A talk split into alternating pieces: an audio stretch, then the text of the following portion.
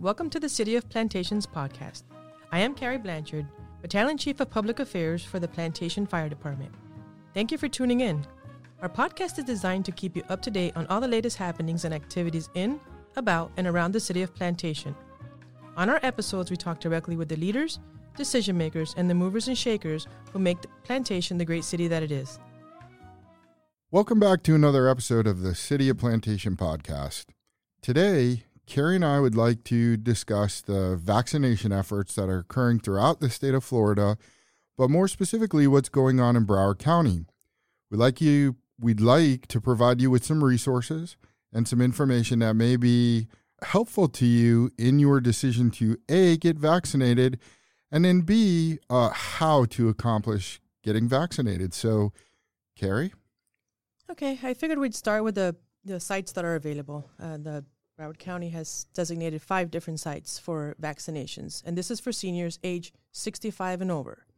Um, they're open at the county parks, and these include Tradewinds Park in Coconut Creek, Vista View Park in Davie, Markham Park and Target Range in Sunrise, Central Broward Park and Broward County Stadium in Lauderhill, and the last one is the Holiday Park War Memorial, what used to be a test uh, test site. Um, those are the sites that are open right now for testing. Um, just for vaccinating, right? For, I mean, I apologize. These are the sites that are open now for vaccinations. Um, an appointment is required for all vac- vaccination sites. They're really stressing to not show up there without an appointment. Thus far, the Department of Health has provided 26,465 vaccination appointments to individuals age 65 or over. The problem is obviously the resources are limited, as we know. Uh, you see it on the news and everything. The resources are limited, so appointments have to be made online. And at this point, you kind of have to wait until right. they're available again. You, we have to stress that once you receive your first dose of the vaccine, you have to be able to get the second one. They will usually schedule you right there for the second dose. It's important to return for that as you're instructed to do so. Right. Um, the initial availability of the vaccine does not renew, reduce the need for ongoing testing. If you feel that you need to get tested, if you feel that you have symptoms or anything, you should definitely go and get tested. And those are still available on the you know the 12 sites that are available in Broward County, and you can find those on our website. Yeah, absolutely. Um, I also know that there's a couple of vaccines that are available. There's two right now that are, were approved. Can you get into that, Ezra? Yeah, absolutely. So, um, and one more thing just to circle back, I guess, just to reiterate what Cary had said is if you show up at one of these testing sites without an appointment, the chances are you're not going to get vaccinated, but you may not find that out right away. So you may be there for an hour or two, which is extremely inconvenient, and not get vaccinated at all. Right. So it, it's a waste of time and it increases the crowds and the chaos and the confusion. So we can't emphasize enough the importance of ensuring that you register and have an appointment set and so on and so forth, right? Right. So, two different types of vaccinations have received emergency use authorization from the FDA, and we'll talk a little bit about what that means. So, the typical approval process through the FDA can take up to 15 years, depending on what is being asked to be approved by the FDA. Emergency use authorization in the case of vaccines are vaccines that have gone through a clinical trial period, although not as long and arduous as a full FDA approval, and have shown very good outcomes right. based on their use. So the FDA says this is a state of emergency. It's extremely important to vaccinate our people uh, for a host of different reasons. And so we're going to authorize use of this because the benefits outweigh any negatives that we've been able to see. So they get the EUA. But ultimately, these are not FDA approved by definition. Right. But so the two of them, the first one I'm going to talk about is Pfizer uh, BioNTech. And this vaccine is given in two doses, 21 days apart typically. Like we said, it's EUA authorized through the FDA. And it is for individuals who are 16 years or older. So, unfortunately, the vaccine won't be given to anybody under that age. Um, the vaccine has been shown to prevent COVID 19 when given as directed. Uh, the duration of protection is currently unknown. However, the clinical trials included about 20,000 people, and the results were very, very well, very, very good in the high 90s after a second dose for protecting you from manifesting the COVID disease after exposure to the SARS CoV 2 virus. So that's a good thing. Um, some of the risks might include injection at the injection site pain, tiredness, headaches, muscle pain, chills, joint pain, fever, injection site swelling, uh, redness, nausea, feeling unwell, or swollen lymph nodes. Those are all normal responses to this vaccine. So nobody should panic if they experience one or two or three of these. Uh, however, you should monitor to make sure that if the condition gets worse or progresses, uh, you should seek out medical attention. And, okay? and these are mostly short term, correct? Short term, short lived. Usually, the injection site pain that for most of us that that happens right away typically. Right. But um, yeah, short lived. Within 24 hours, most all of these should disappear and, and shouldn't be an issue. The Moderna is two doses. The only difference between uh, the Moderna and the Pfizer is the Moderna is a month or 28 days in between doses, but definitely have to have the two dose regimen. It is also not FDA approved, but it does have the EUA. Uh, the EUA covers individuals 18 years and older, so a little bit of difference between the Pfizer. So if you have a 16 or a 17 year old who wants to get vaccinated, they're only going to be able to do that with the Pfizer vaccine and not with the Moderna vaccine. The risks are literally the same for the Moderna vaccine as far as the pain, tenderness, swelling, things of that nature. Those are all natural responses to this vaccination. Now, with both these vaccines, there has been a very, very, very remote chance of individuals having a severe allergic reaction. But we want to make our listeners aware of what that would entail. So, any type of reaction that causes difficulty breathing, uh, swelling of your face or your throat, a rapid heartbeat, uh, a bad rash that covers a large part of your body, dizziness, weakness, anything that occurs, please call 911, initiate the emergency medical system and get into the nearest hospital to make sure that uh, this is not a significant event for you and it can be managed and treated properly.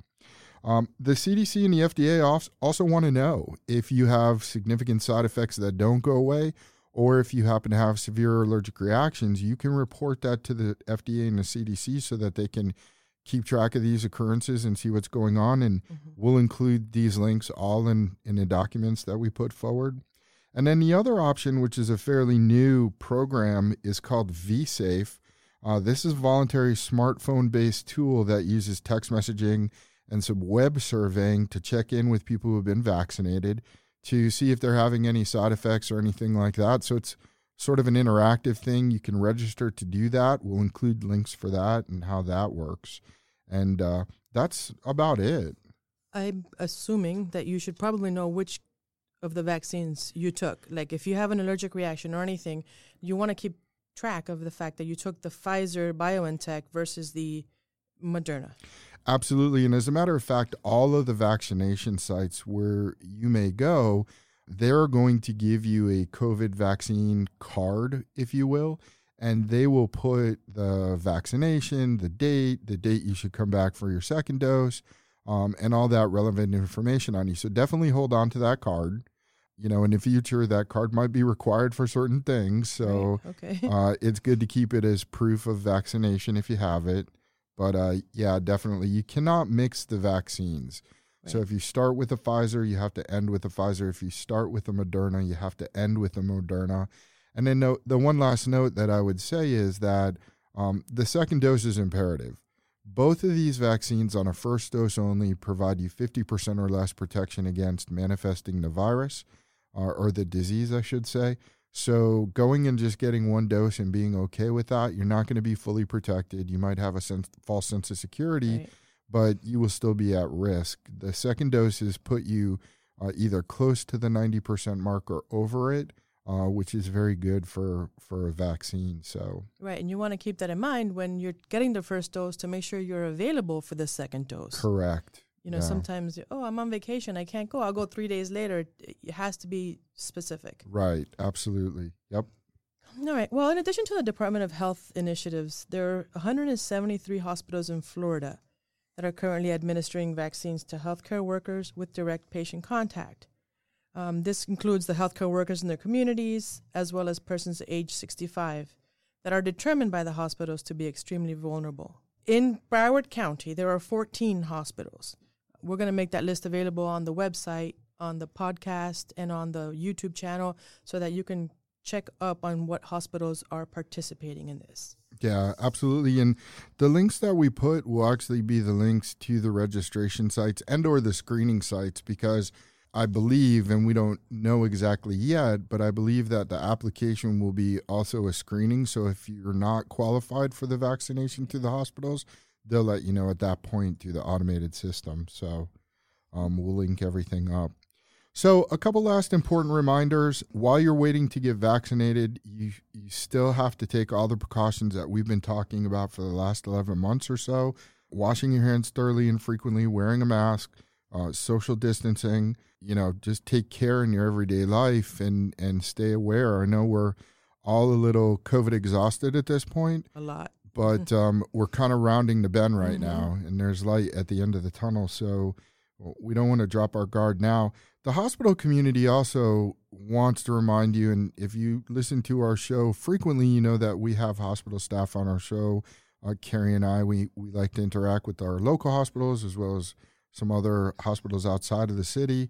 They want everyone to know the hospitals are open, they're safe, Right. and in a lot of cases, that is the appropriate place to be. Correct. You can't be afraid to go to the hospital, especially if you're having uh, crushing chest pain or you know signs and symptoms of a stroke. And and going back to you, time is essential with those medical emergencies. So hospitals are open, they're clean, they're waiting for you. And if you need to be there, um, make sure you get there. And also 911. Call Sure. 911. Have the, Absolutely. the rescue pick you up. You know, that's Yep. immediate care. Yep, definitely. We're going to post some other resources, links. Uh, one of them is going to be the daily COVID 19 updates. Uh, this is a dashboard style website that you can go to. You can see the number of cases, positivity rates, hospitalizations, deaths, things of that nature. Uh, the state of Florida's COVID 19 vaccination plan. We'll, uh, we'll post the link for that. Uh, Governor DeSantis's executive order, we'll put that up there as far as it relates to vaccinations. And then also links directly to the two types of vaccinations that we discussed because there's a lot more information. We didn't want to uh, fill the airwaves with it but there's composition and ingredients and things of that nature. And i i'm glad we brought that up now because one of the things to uh, be aware of is before you receive the vaccination go through the list of ingredients and contents of the vaccination because there may be items in there that you have known allergies to Right. in which case it would not be a good idea to receive this particular or that particular vaccine. So keep an eye out on that. We're also going to link up DOH Broward. They have a hotline, phone, email, website, and Broward County as well. So that should provide everyone with a lot of information. But uh, if your answers, if you don't get your answers there, Cary, where can they go? Ask City Hall at plantation.org. All those questions are answered. Very good. All right, so we just want to thank everyone for joining us on this episode. We know there's a lot of frustration attached to this with the vaccines and people trying to get appointments. So we're really trying to get the information out to help people. Hopefully, soon enough, this will it will be alleviated. Vaccines will be available for everybody, and like you said, the light at the end of the tunnel. I think we're there. So again, I just want to wish eh, first of all everyone a happy New Year, and please stay safe, everyone. Awesome. Take care, everyone. You've been listening to the City of Plantation podcast. We strive to bring you accurate and timely information. Please continue to tune into our podcast episodes and also catch up with us on social media, including Twitter, Facebook, and Nextdoor. If you have questions, send them to askcityhall at plantation.org and we will answer your questions directly. Thank you for taking the time to listen to our podcast and stay safe, everyone.